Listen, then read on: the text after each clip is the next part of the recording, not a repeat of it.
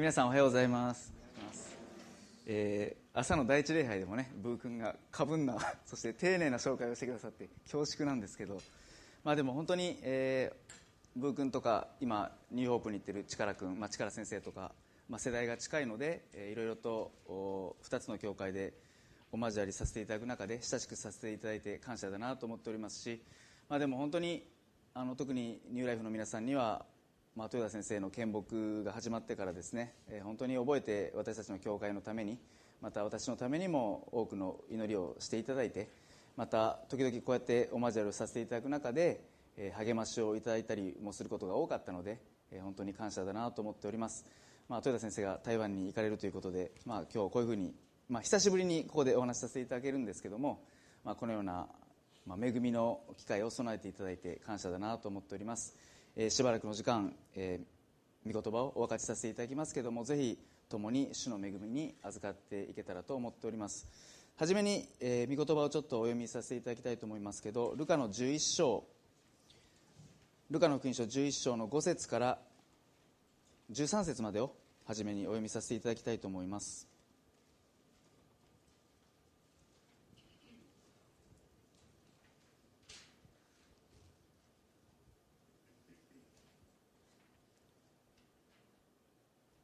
ルカの福音書11章の5節から13節までを、えー私の方でお読みさせていただきます。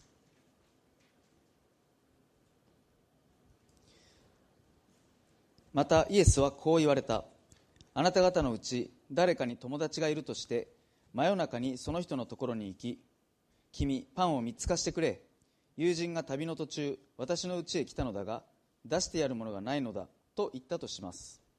すると彼は家の中からこう答えます。面倒をかけないでくれ。もう戸締まりもしてしまったし子供たちも私も寝ている。起きて何かをやることはできない。あなた方に言いますが彼は友達だからということで起きて何かを与えることはしないにしてもあくまで頼み続けるならそのためには起き上がって必要なものを与えるでしょう。私はあなた方に言います。求めなさい。そうすれば与えられます。探しなさい。そうすれば見つかります。叩きなさい。そうすれば開かれます。誰であっても求めるものは受け探すものは見つけ出し叩く者には開かれます。あなた方の中で子供が魚をくださいという時に魚の代わりに蛇を与えるような父親が一体いるでしょうか。卵をくださいというのに誰がサソリを与えるでしょう。してみるとあなた方も悪いものではあっても自分の子供には良いものを与えることを知っているのです。とすればなおのこと天の父が求める人たちにどうして精霊をくださらないことがありましょう。アーメン。はじめに一言お祈りをさせていただきます。恵みと慈しみに富んだ天の父なる神様感謝いたします。今日2月の最後の日曜日をこのようにして私たちは共に過ごしておりますけれども本当にこの1週間主が私たちと共に歩んでくださったことを感謝いたします。私たちの多くの必要を主が備えてくださりまた私たちが落ち込み傷つき疲れている時に主は私たちに力を与え支えてくださいました。また心ならずも犯してしまっている多くの罪を主がキリストの十字架のゆえに許してくださり私たちを清めて導いてくださっていることも本当に感謝いたします。どうぞ今日もこの礼拝のただ中にあって主が共にいてくださってあなたの恵みと祝福の中でこの時間を導いてください。そしてどうぞお一人お一人のその心に主が恵みの御手を述べてくださって触れてくださいますように。またあなたのその御言葉によって私たちの霊の目が開かれまた新しい力をいただいて出ていくことができますように初めに期待して感謝を持って私たちの愛する主イエス・キリストの尊きお名前によってお祈りいたします。アーメン。え今日の箇所は真夜中の友人の例え話として非常によく知られている箇所で皆さんもよくご存知の内容だと思います。でここはまさに求める祈りの大切さを教えてくれている箇所と言えます。そしてこの求める祈りというものは、まあ、別の言い方をしますと願う祈りという言い方もできるんじゃないかなと思います。願う祈り。願い求める祈り。で時々私たちはこう思っちゃうんですね。神様に願い事ばかりすることはよろしくないって。もう少し成熟したクリスチャンとして本当に主の御心を求めるような祈りをしていきたい。そう思うんですけれどでも実際的に私たちの多くの祈りは、まあ、神様に対してああしてくださいとかこうしてくださいとかあれが欲しいですとかこれが欲しいですとかもしかしたらそういう祈りにこう傾いているかもしれないですよね、まあ、だからこそ私たちが子供のように願い事だけを並び立てる幼子のようなクリスチャンから、ま、神様の御心を慕い求める成熟したクリスチャンになっていくために成長していくために、ま、願い事の祈りから卒業していかなければならないと、まあ、そう考える場合も少なくないと思うんです。またそういうふうに言われることもたくさんあると思うんです。もちろんそれも正しいことだと思うんですがでも今日の箇所を見ますとやっぱりイエス様は願い求める祈りっていうものを非常に大切にしているなというふうに感じますね。そしてこの願い求める祈りこそが私たちが変えられていくために非常に大切な祈りとなりうるということです。ですから今日はこの求める祈りの大切さということを共に学んでいけたらなというふうに思っております。まずある人のところに旅の友人が夜中にやってきたというところからこのイエス様のお話は始まります。当時の社会において旅人をもてなすということは聖なる務めですし義務でありました。また、まあ、中東の地域ですから日中の暑さを避けて夕方から旅に出るということも珍しくはなくて、えー、夜中に到着するということもしばしばあったようですよね。でも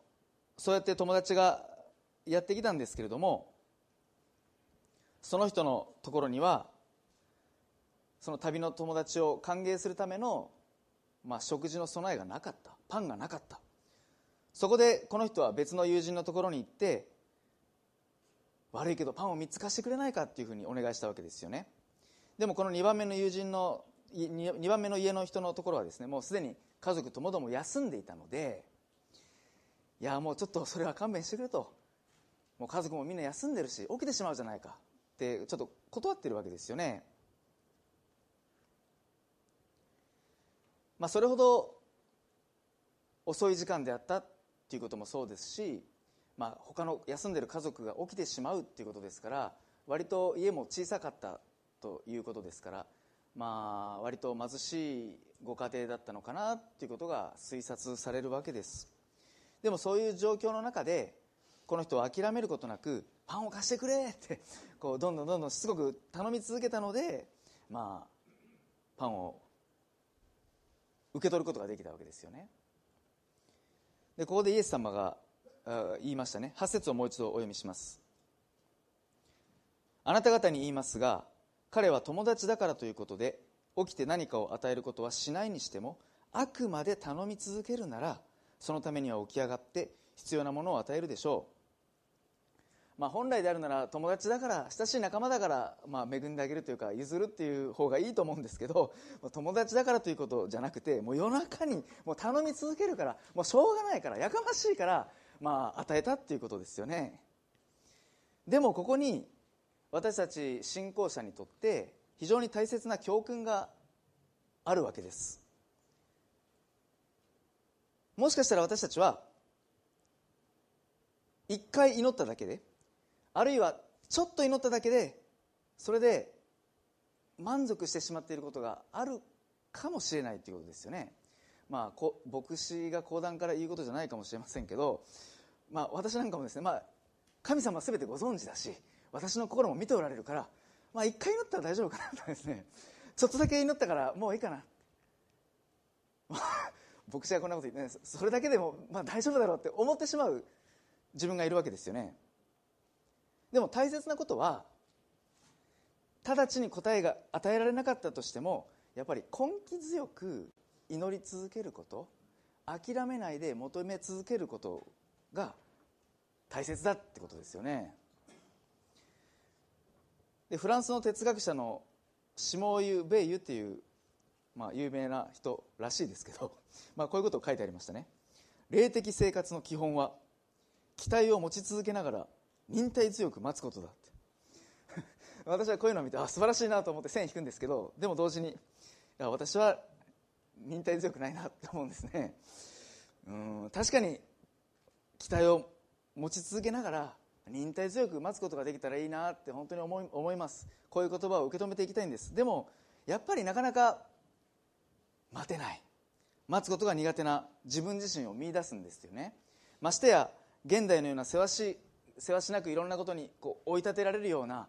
こうまるで締め切り日に常に追われているかのようなバタバタしているような日常の中でどれだけ私たちは神様に期待を持ち続けながら忍耐強く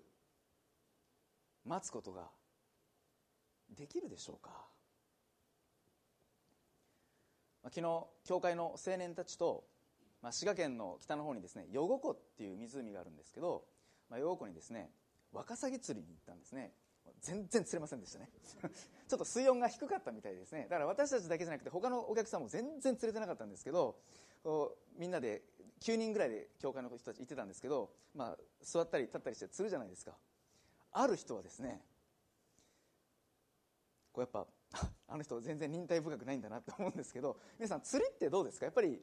ある程度じっとしてないといけないですよね。その人ねじっとしてないんですよ。もうああダメああこっちあこうとかですね。てかもうずっとねもうこうやって歩いてるんですよ。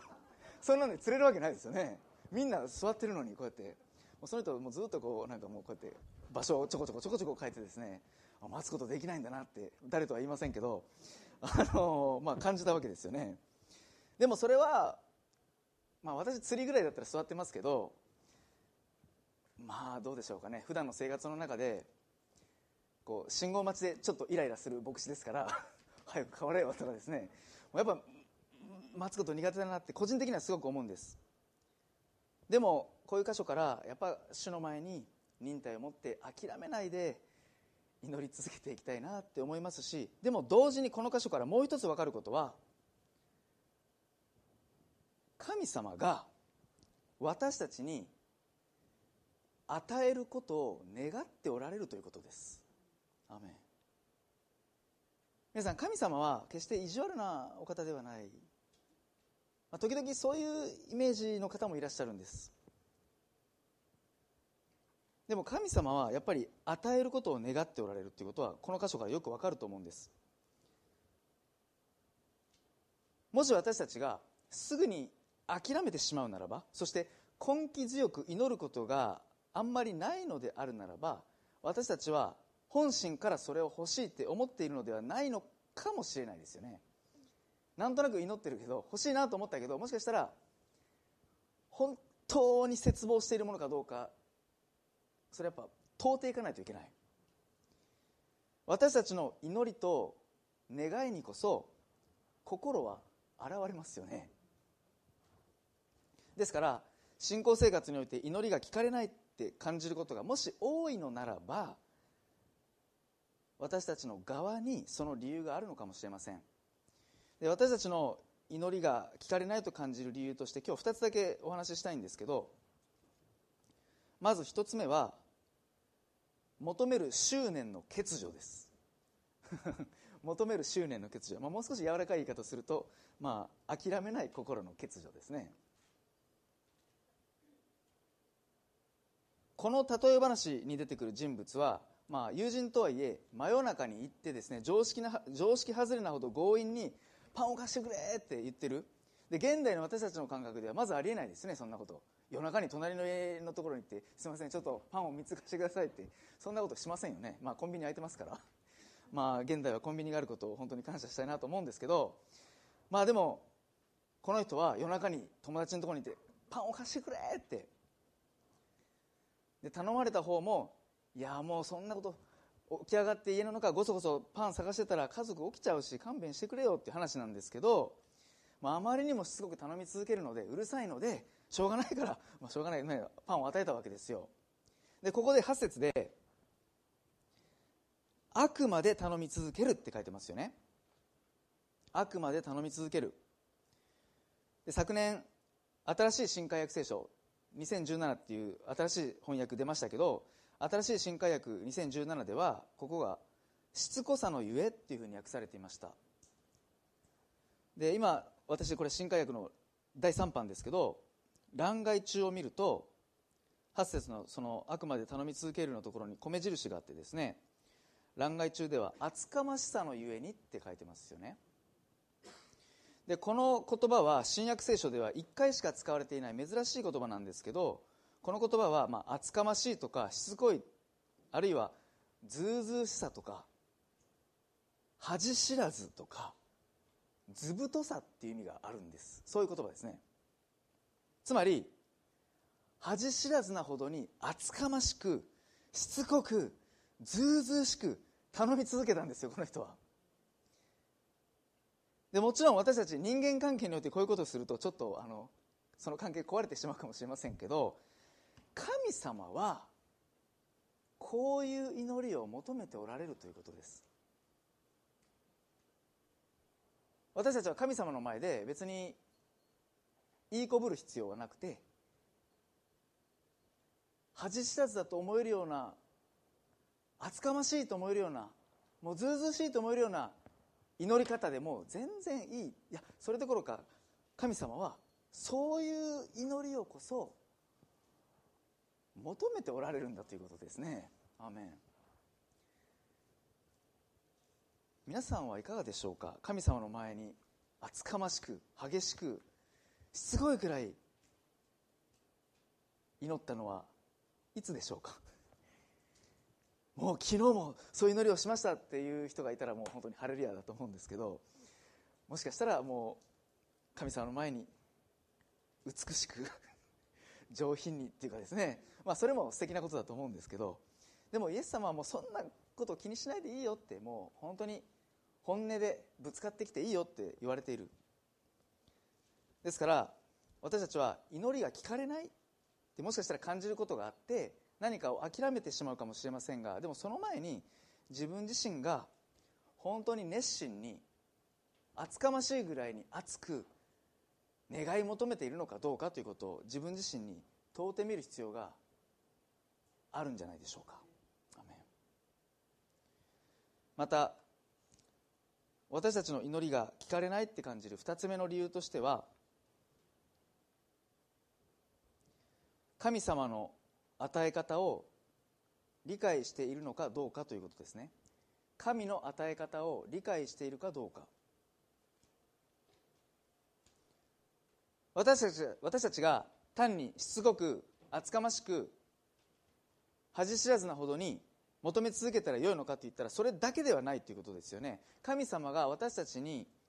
どのように応じてくださるのかどのように答えてくださるのか願っているものをどのように与えてくださるのかということを知ることも大切。で今日のこの箇所で、まあ、イエス様のお言葉を見ていきますとイエス様は私たちが求めたものが必ず与えられるというよりは求め探し門を叩くことが決して虚しい結果に終わることはないということを言われているわけですよね。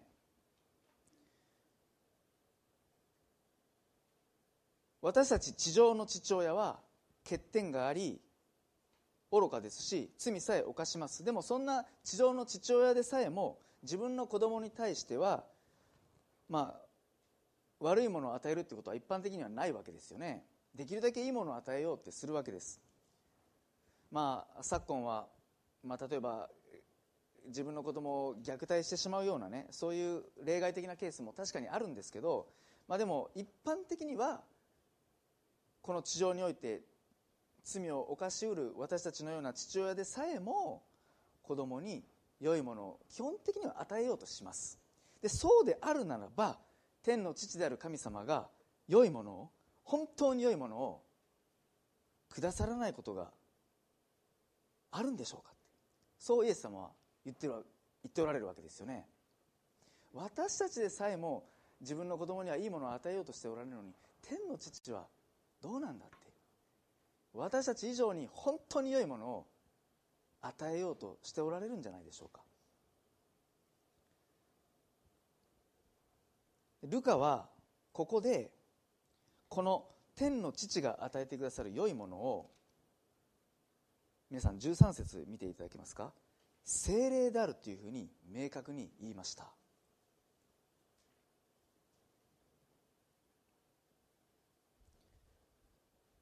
天の父が求める人たちに与えてくださる良いものそれを精霊であるというふうにルカがここで明確にしていますね。これは、まあ、ルカ神学の特徴とも言えますよね。ルカは福音書と同時に使徒の働きも書いてますけど本当に精霊の働きについて精霊の宮座について明らかに彼は記しています。でルカは天の父が与えてくださる良きものそれは精霊だってはっきり言ってるんですね。つまり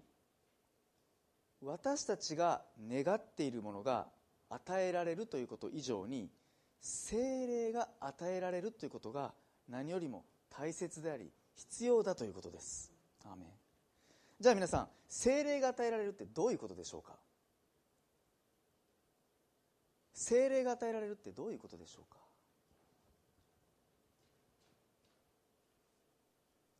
精霊が与えられるということは皆さん神様の御心が分かるようになるということです。もちろんすぐに全てのことが分かるわけじゃない。少しずつあるいは段階的にかもしれません。でも精霊が与えられるということは神様の御心が分かるようになってくるということ。そして神様の御心が分かるようになってくるということは皆さん私たちの祈りが変わっていくということですね。私たちの求め方が変わっていくんですよ。で私たちの祈りが変わり私たちの求めが求め方が変わっていくのであるならば祈りが聞かれるという道が開かれていきますね。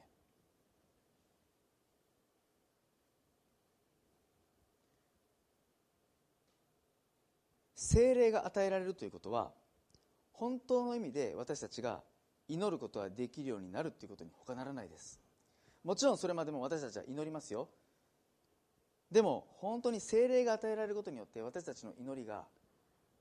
変えられていきますよね。で私自身はあのクリスチャンホームで生まれ育ったわけじゃないんですね。普通に日本のよくあるもうどんなどんな宗教もなんていうか普通に受け入れているようなまあ、家庭で育ったんです。ですからね大晦日には除夜の鐘を月にというか聞きにお寺に行くじゃないですか。でも年が明けて初詣にはみんな神社に行きますよね。多くの日本人は。もう宗教のはしごですよ。よく考えたらね。でも多くの日本人はそれを普通にまああまり考えずにすると言いますかね。そしてよく祈るんです。で私、まあ、長野県出身って先ほど紹介もありましたけどまあその言っていいの？長野県の長野市にですね善光寺っていう大きな有名なお寺がありますね。で私陸上やってたんですけど大会の前に長野市行ってですね大体善光寺行ってお参り、まあ、牧師がこんなこと言ったら、まあ、クリスチャンになる前ですからね。で1位になれるようにって言って1円をチャリンってこう捧げるわけですよ。1位になれますように。で1円全く財布痛くないですけどでも1位になりたい。こう捧げるわけですよね。そういう祈りを多くの人はしてると思いますね。そのご利益宗教でも本当にこう私たちに精霊が与えられるということは私たちの祈りが変わっていく。クリスチャンもご利益的な祈りたくさんしますよ。私もします。でも精霊が与えられることによってその祈りが変えられていくんですよね。精霊によって祈る中で私たちは父なる神様とつながっていくという体験をしていきます。私たちは精霊を通して神様の命と交わります。だから御心が分かるようになってくる。で御心が分かるようになってくるから私たちの祈りが変わる。スタートはご利益宗教というか人間的な願いというか肉的な思いかもしれません。でもそれでもいいんです。祈っていく中で精霊が働かれて私たちの祈りが変えられていくということですよね。アーメン。これは、まあ、素晴らしい歩みだと思いますね。本当に祈りの奥深さといいますか素晴らしさがそこにあると思うんです。ですから今日求める祈りを大切にということでお話をさせていただいてるんですけど今日後半ですねこの私たちが祈りを深めていくためにもう少し今日のこの箇所で立ち止まって考えてみたいことがあるんですね。でそれが9節です。9節と10節をもう一度お読みしたいと思います。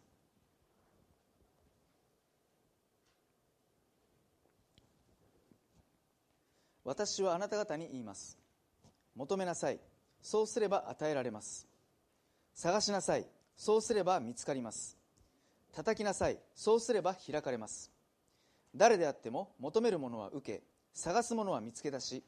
叩く者には開かれます。アメン、まあ、イエス様はここで熱心に祈り求めることを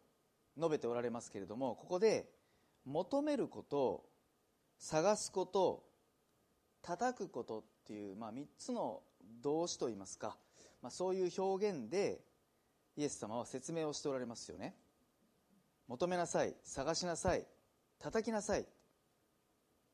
でここでちょっと皆さんにイメージをしていただきたいんですけれども何かを求めること探すこと叩くこと、まあ、そういうことをするときに皆さんはどういう姿勢でそういうことをするでしょうか。人に何かを求めるときに何かを探すときにまた叩くときに。まあちょっとブー君ジュースちょうだい まあこうやってこれわざとらしくやってるんですけど。何かを探す時とかですね。まあ叩くって言ったらもうもうね手使うしかないんですけどいずれもこう手を使うこととまあつながってるかなっていう感じを私は抱きますよね。つまり求めなさい探しなさい叩きなさいってイエス様言われてますけどもすごくこう手を使うイメージがあるわけです。で私よく自分の家でですね冷蔵庫の中で、まあ、例えばジュースとかあるとしますね。こう探してるんですけど見つからないことが多いんですね。で妻に「ちょっと僕のジュースがないんだけど」とかって。そしたらですねこうなん妻はこうやって手でいろいろどけて奥の方にあるで私今まで生きてきてだんだん最近気づいてきたことは物を探す時にあんま手を使わないっていう。こう男性に多いかもしれないんですけどこう見てるだけで「あないわ」って「どこ行ったの？どこやったの?」ってこう言うんですよね。でもそそこの奥の底にあるやないかってよく妻に怒られるんです。でそれが家だけじゃなくて教会でも最近あってですね私教会の冷蔵庫に自分のコーヒーとか買ってストックしてるんですけどあのある時に「ない僕のコーヒーがない」って言ってジムの人にですね「ちょっと僕のコーヒー知りませんかね誰か飲んじゃったんですかね?」って若干疑ってるわけですよね。僕のコーヒー飲まれたって。やっぱそのジムの人も「ちょっといいですか?」ってこう冷蔵庫行って「ここにありますよね」ってこうやっぱこうガサガサやって横の方から出してきたんですよ。あれ？さっき探したのにあれ？なんでないえ？だから手を使って探してないんで私は。だからまあねえしょうもないなと思うんですけど、まあ、ここで イエス様は、まあ、求めなさいとか探しなさいとか叩きなさいって言われててこうすごく個人的には手を使うこととつながるんですよね。でヘンリー・ナウエンっていう人はこういうことを言ってるんですね。で霊的生活を自分自身の内容の事故に手を差し伸べること同胞である人間に手を差し伸べることそして神に手を差し伸べること、まあ、こういうふうにヘンリー・ナウエンという人は霊的生活のことを表現したんです。つまり自分自身に対してまた他の人に対してそして見えない神様に対して手を伸ばすこと。それが霊的生活だよって。つまり祈りの生活と言ってもいいと思うんですよね。また祈りを深めていくことと言ってもいいと思うんです。つまり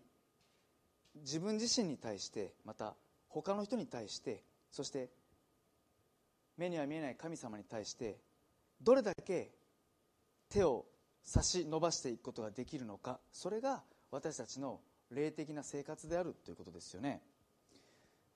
でもちろん口で言うことは簡単ですしそういうことができたらいいなって思うんですけど例えば自分自身に対して手を差し伸べるっていうこともどうでしょうか？私たちは意外に自分自身の奥に傷や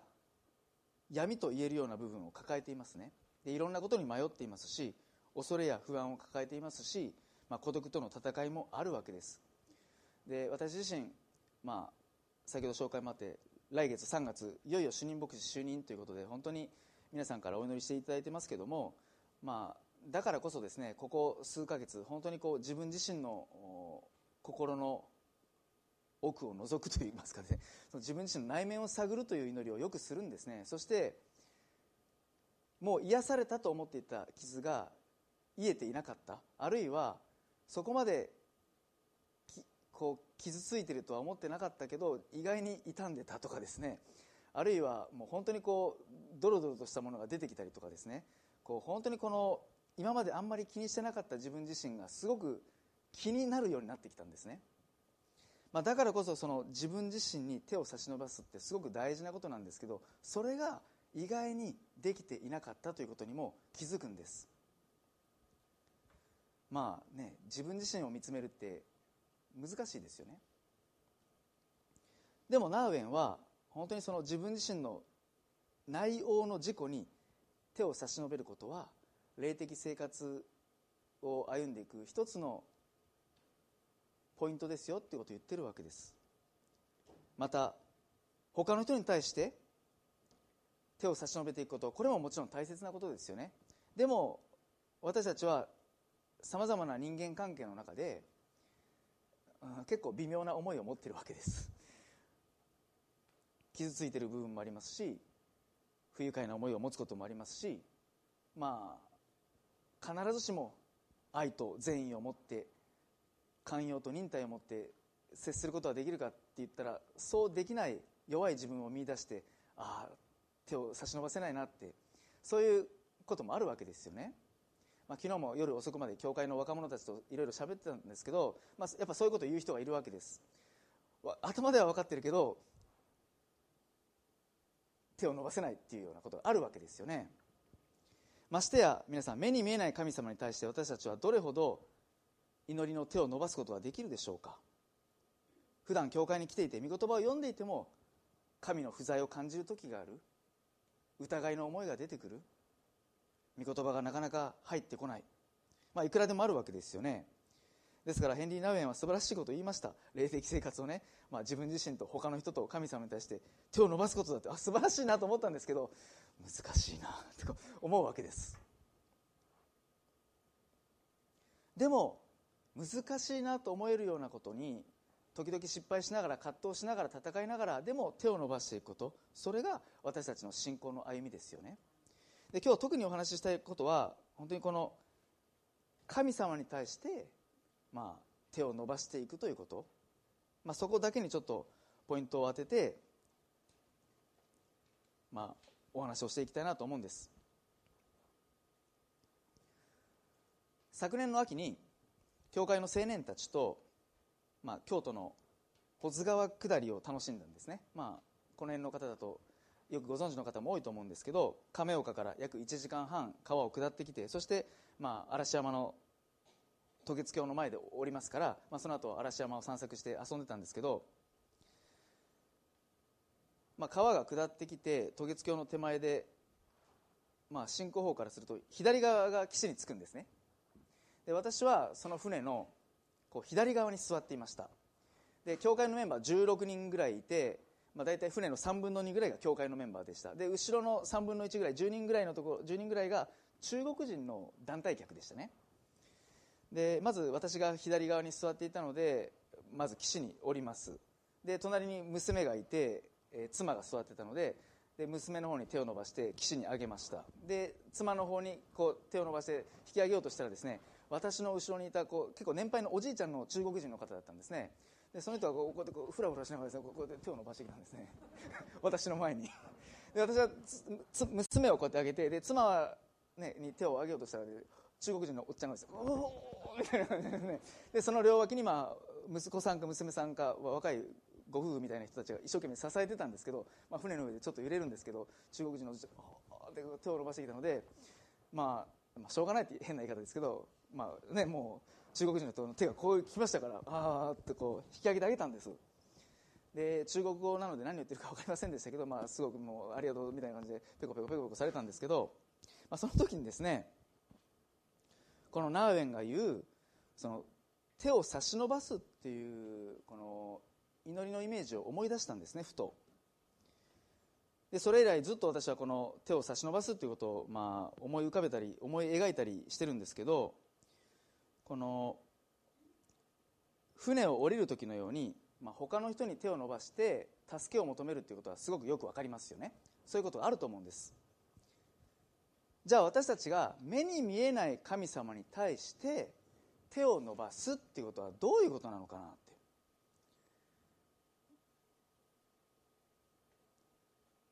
私がその全く見ず知らずの中国人の男性の方の手を私は払いのけませんでしたよ。当たり前ですけどね。ちゃんとしっかり掴みました。そしてちゃんとこう引き上げましたよ。で私たちが本当にいろんな思いを抱えながら葛藤しながらもしかしたら祈りとは言えない祈りかもしれない。でも神様に向かって手を差し伸ばしていくならば神様は私たちのその伸ばした手を本当にしっかり掴んでくださるんじゃないでしょうか。私でさえも見ず知らずの人の手を掴みましたちゃんと。ちゃんと引き上げてあげましたよ。ましてや神様は私たちのこの祈りにはならない祈りかもしれない。でも伸ばした手を本当にね掴んでくださるんじゃないかなって。まあなんかそのイメージがすごく私の中に来ました。でこの差し伸ばした手のイメージはもう一つですねバチカンの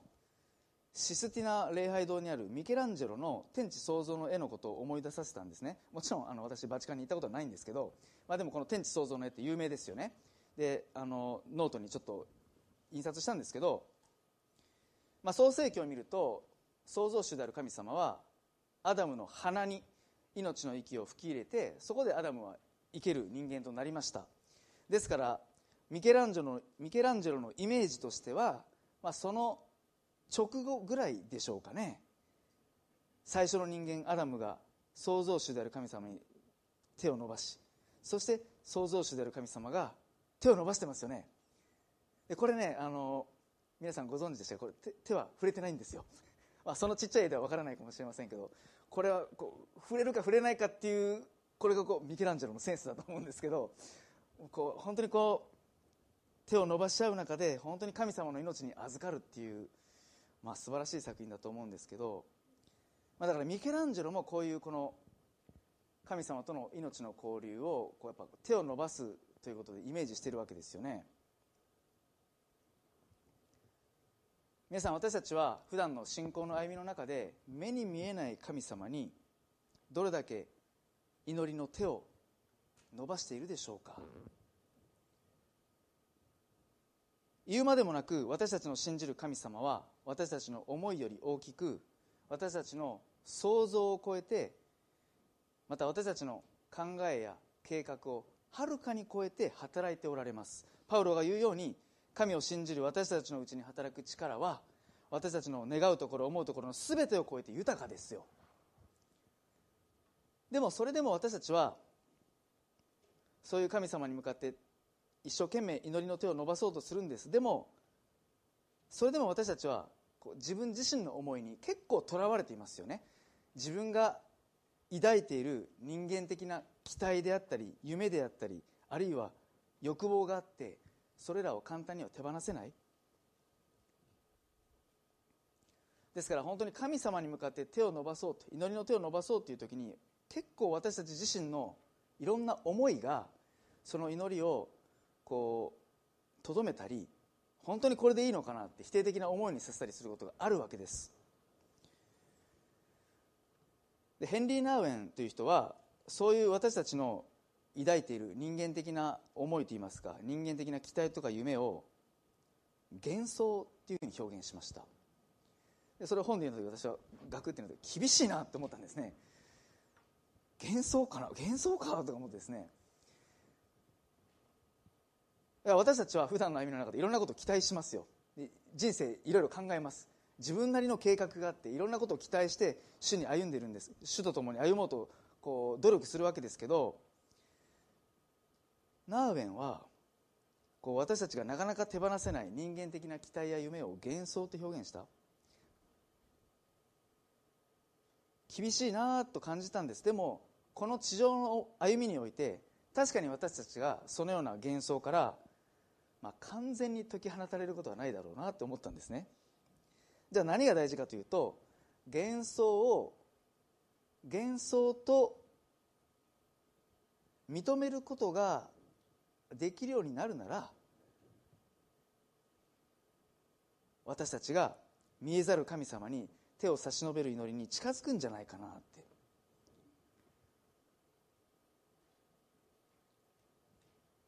私たちのさまざまな人間的な思いがすごく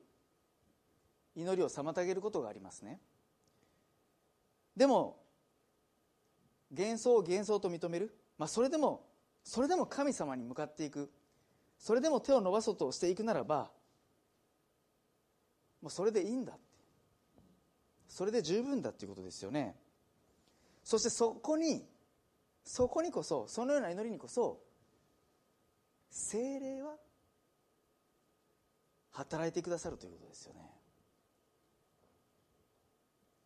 人間的な思いで最初は祈り始めたかもしれない。こんな願いでいいのかなって。こんな祈りでいいのかなって。あるいは祈りにならない祈りかもしれない。でも、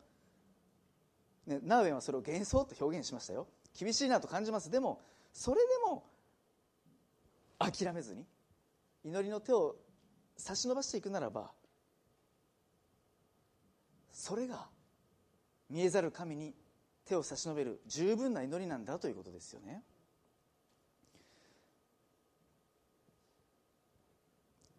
まあ、先ほど私の紹介をしていただく中で、まあ、私が名古屋の進学校に通っていたということにちょっと触れていただいたんですけど、まあ、普通3年かけて皆さん卒業していかれるんですけど私は彦根で牧会しながらスクリーニングしてたので5年かかったんですね。5年かけてようやくもうひいひい言いながら卒業したんですけど、まあ、一昨年その名古屋の進学校に関する悲しいニュースを聞いたんです。でそこの進学校は、まあ、アメリカから来た宣教師が元になって始めた割と新しい学校なんですけど単に進学を教える学校だけじゃなくて多くの宣教師を受け入れてもう本当に日本での宣教の働きをしていこうっていう働きをいろいろしようとしてるんですよね。ですから定期的に宣教師の方々が来るんです。でも一昨年一昨年の秋ですねその日本に本当に来ようとして準備して備えていたその宣教師のご家族全員が不慮の事故で亡くなったというニュースを聞いたんですね。まだ若い宣教師のご夫婦で子供さんも3人いてもう3番目の子供さんもまだ生まれたばかりの赤ちゃんでした。でも交通事故で5人の命が一瞬にして失われた。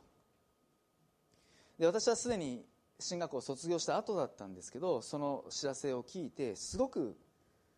まあ、ショックを受けました、まあ、5年間進学校行ってましたから、まあ、多くの宣教師の方々に触れて、まあ、その情熱にも触れましたし励ましを受けてまた実際にいろいろ教えてもらったこともあります。ですから本当に日本の救いに重荷を持って情熱を持って準備していた。もう日本に来る直前ですよね。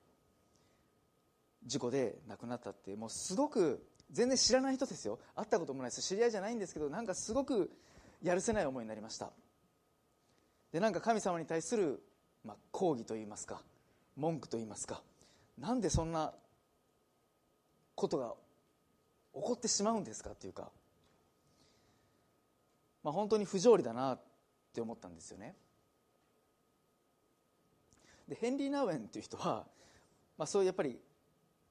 悲しみの出来事を取り上げてですねこういうことを言いました。で私も本当に神様に抗議するような思いを持ったそういう祈りをしましたけど、まあ、そういう抗議は人生がどのようなものか分かっていてそれを支配していてその価値と目標とを自分たちが決定しているという幻想の続きに過ぎないって。やっぱナウエン言ってるんですね。それを見てまた厳しいなと思うのね。このような講義は人生がどのようなものか分かっていてそれを支配していてその価値と目標とを自分たちが決定している、まあ、コントロールしているっていう幻想の続きに過ぎないんだって言ったわけです。で確かに厳しいなって感じたんです。でもでも確かにそうだな。と思ったんです。私たち人間は自分の人生さえも完全にコントロールすることはできないですよね。でそれは皆さん私たち頭で分かっています。自分の人生コントロールできない。もう厳密に言うならば明日の生もどうなのか分からないって。でもコントロールできるってどこかで思ってます。それが幻想だってヘンリー・ナウェンは言ったんですよね。だからなんか厳しいなと思いながらもすごく神様の前にへりくだらされるわけですよね。確かにコントロールできないって。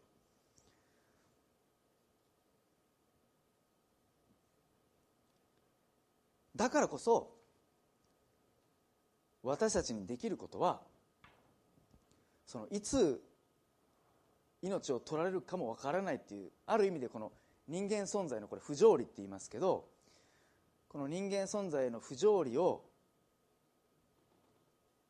まあ、不条理へのその抗議を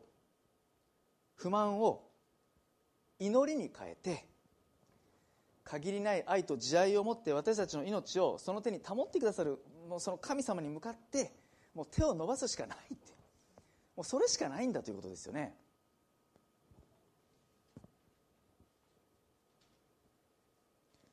でその事故で亡くなった宣教師の人はブログをやってました。である私の友人がその宣教師が綴っていたブログを全部日本語に翻訳しました。そしてホームページリニューアルして日本語で読めるようにしてくれましたね。でそこには本当に日本への思い期待失われた魂への情熱が綴られていてでも本当にあまりにもストレートな思いで正直そのブログを読むのは私は辛いです。もう亡くなってるから。でも私のその友人は、まあ、その宣教師の亡くなった知らせを受けて何かしたいと思ったんでしょう。またそのブログを読んで感動したんでしょう。翻訳をしたんですよね。で先ほどそのヘンリー・ナウェイの話から霊的生活は自分自身と他の人と神様に対して手を伸ばすことだっていうお話をしましたけどこの宣教師のブログを翻訳していた友達の働きを見て、まあ、私はその3方向に手を伸ばしている働きかなっていうことをすごく感じたんですよね。宣教師が不慮の事故で亡くなったという知らせを受けて、まあ、個人的に納得できず悲しんで葛藤している自分自身に対して彼のブログを翻訳することで手を伸ばしていく。また宣教の情熱を持っていたその宣教師の人に対しても、まあ、彼の書いた文章を日本語に翻訳することで彼にも手を伸ばす。そして紛れもなく限りない愛と慈愛を持つ神様に対して自分ができる働きを通してまあ、手を伸ばしていったんじゃないかなって。もちろん直接的な祈りとは言えませんがでもそれも紛れもなく祈りと言えるような働きですよね。納得できないことが起こって理解できなくてもそれでも神様に向かって手を伸ばすことができる。皆さん私たちは夢破れたとしても不条理な悲しみや痛みが襲ってきたとしてもそれでもなお哀れに満ちた愛に愛の神様に手を差し伸べることができます。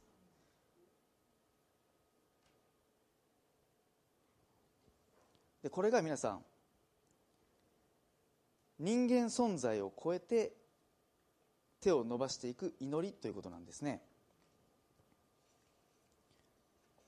まあ、ノートのところにちょっと括弧書きでしてしてるところは人間存在を超えて手を伸ばしていく祈りっていうことです。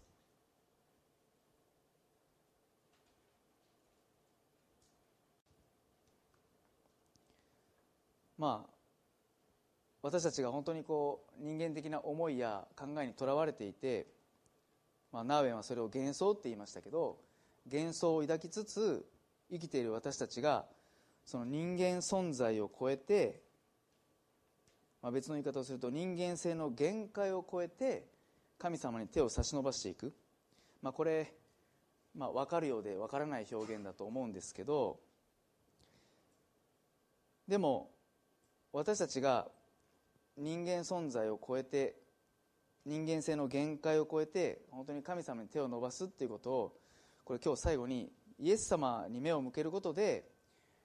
まあ、理解を深めて終わりたいなと思うんです。で皆さん御子イエス・キリストは神であるにもかかわらず人となってこの地上に生まれてきてくださいましたよね。つまりイエス様は神であるにもかかわらずその神であるっていうことの限界を超えて弱さと限界のある人間になってきてくださったということですよね。私たちを愛するがゆえにまず神様の方が神であるという存在を超えて人間となって私たちに手を差し伸ばしてくださったんです。それが御子イエス・キリストの受肉です。で私たちはもうすでに差し伸ばされたこのイエス・キリストの手を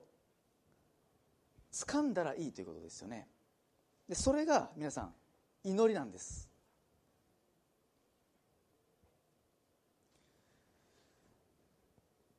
で今日求める祈りを大切にするっていうことをお話ししてますけど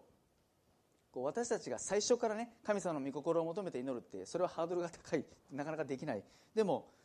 本当に自分の願い自分の本当に求めるっていうことを本当に神様の前に正直に心を開いてその思いをぶつけていくときにこう本当に精霊によって祈りが変えられていくっていう話をしましたけれども皆さん同時に神の御子が人となってこの地上に来てくださった。そこにも私たちの祈りに対する素晴らしい希望とヒントが隠されているんですね。私たちが人間的な思いで自分のもしかしたら欲望とさえ言えるかもしれない。そういう祈りをすることもあります。でもそういう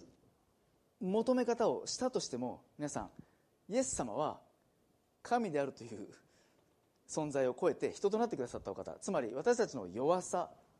愚かさを誰よりも理解していてくださって私たちのさまざまな思いを全部受け止めてくださるということですよね。ですから私たちの祈りは初めは肉的って思うかもしれない。こんなに祈りでいいのかなって思うかもしれない。でもそれでいいんです。その思いをイエス様にぶつけていく中で、ね、まだその時点では幻想の世界にとどまっているかもしれない。でも私たちが本当に神様に手を伸ばしていく中でイエス様は先ほども言いましたけど私たちの手を掴んでくださる。そして私たちの祈りの手を掴むだけじゃないっていうことですよね。ご自身の方に引き上げてくださる。引き寄せてくださる。それが皆さん祈りが変えられていくということですよね。皆さん私は見ず知らずの中国の人の手を掴んだだけじゃないですね。掴んだだけだったら握手と一緒ですよ。あどうも。でね掴んだ 握手じゃなくて掴んで引き上げる。で私たちの祈りも本当に神様に向かって手を差し伸ばしていく時に主は私たちを掴むだけじゃない。もう掴んでもらえるだけでも感謝ですよ。でも神様はさらに私たちの伸ばした手を引き上げてくださるんですね。ご自身の方に。そうやって皆さん私たちはその人間存在の限界を超えていけるんですよね。もう欲望にと欲望じゃなくてその幻想にとらわれた本当に自分の人間的な思いにとらわれやすい領域から本当に神様の領域に祈りの中で引き上げられていく。皆さん信仰の世界って割と抽象的な場合が多いんです。で私はよくこの祈りのこととかもいろんなイメージをします。でこの手を伸ばすっていうこともそのイメージの一つですよね。握手してもらうだけでもイエス様と握手するだけでも僕は嬉しい。感謝です。でも掴んだ手をご自身の方に引き寄せてくださる。こんなに素晴らしいことはないんじゃないかなと思うんですよね。でもそれが本当に私たちの祈りが変えられていく。私たちの心が変えられていく。そして私たちの人生が変えられていくことにつながるんですよね。アメン。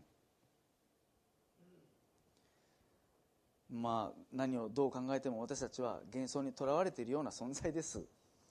でもそれでも私たちは神様に向かって手を伸ばして祈ることができます。この祈りは本当に素晴らしい尊いことですよね。今日も私たちは日曜日礼拝に来てますけど本当にこのお方に向かって手を伸ばして主よ私を憐れんでください。私を引き上げてください。そう祈りたいですよね。イエス・キリストが私たちを幻想の中からすなわち人間存在の限界を超えてご自身の方に引き寄せてくださいます。この素晴らしい歩みを共にしていこうではありませんか。最後にお祈りをさせていただきます。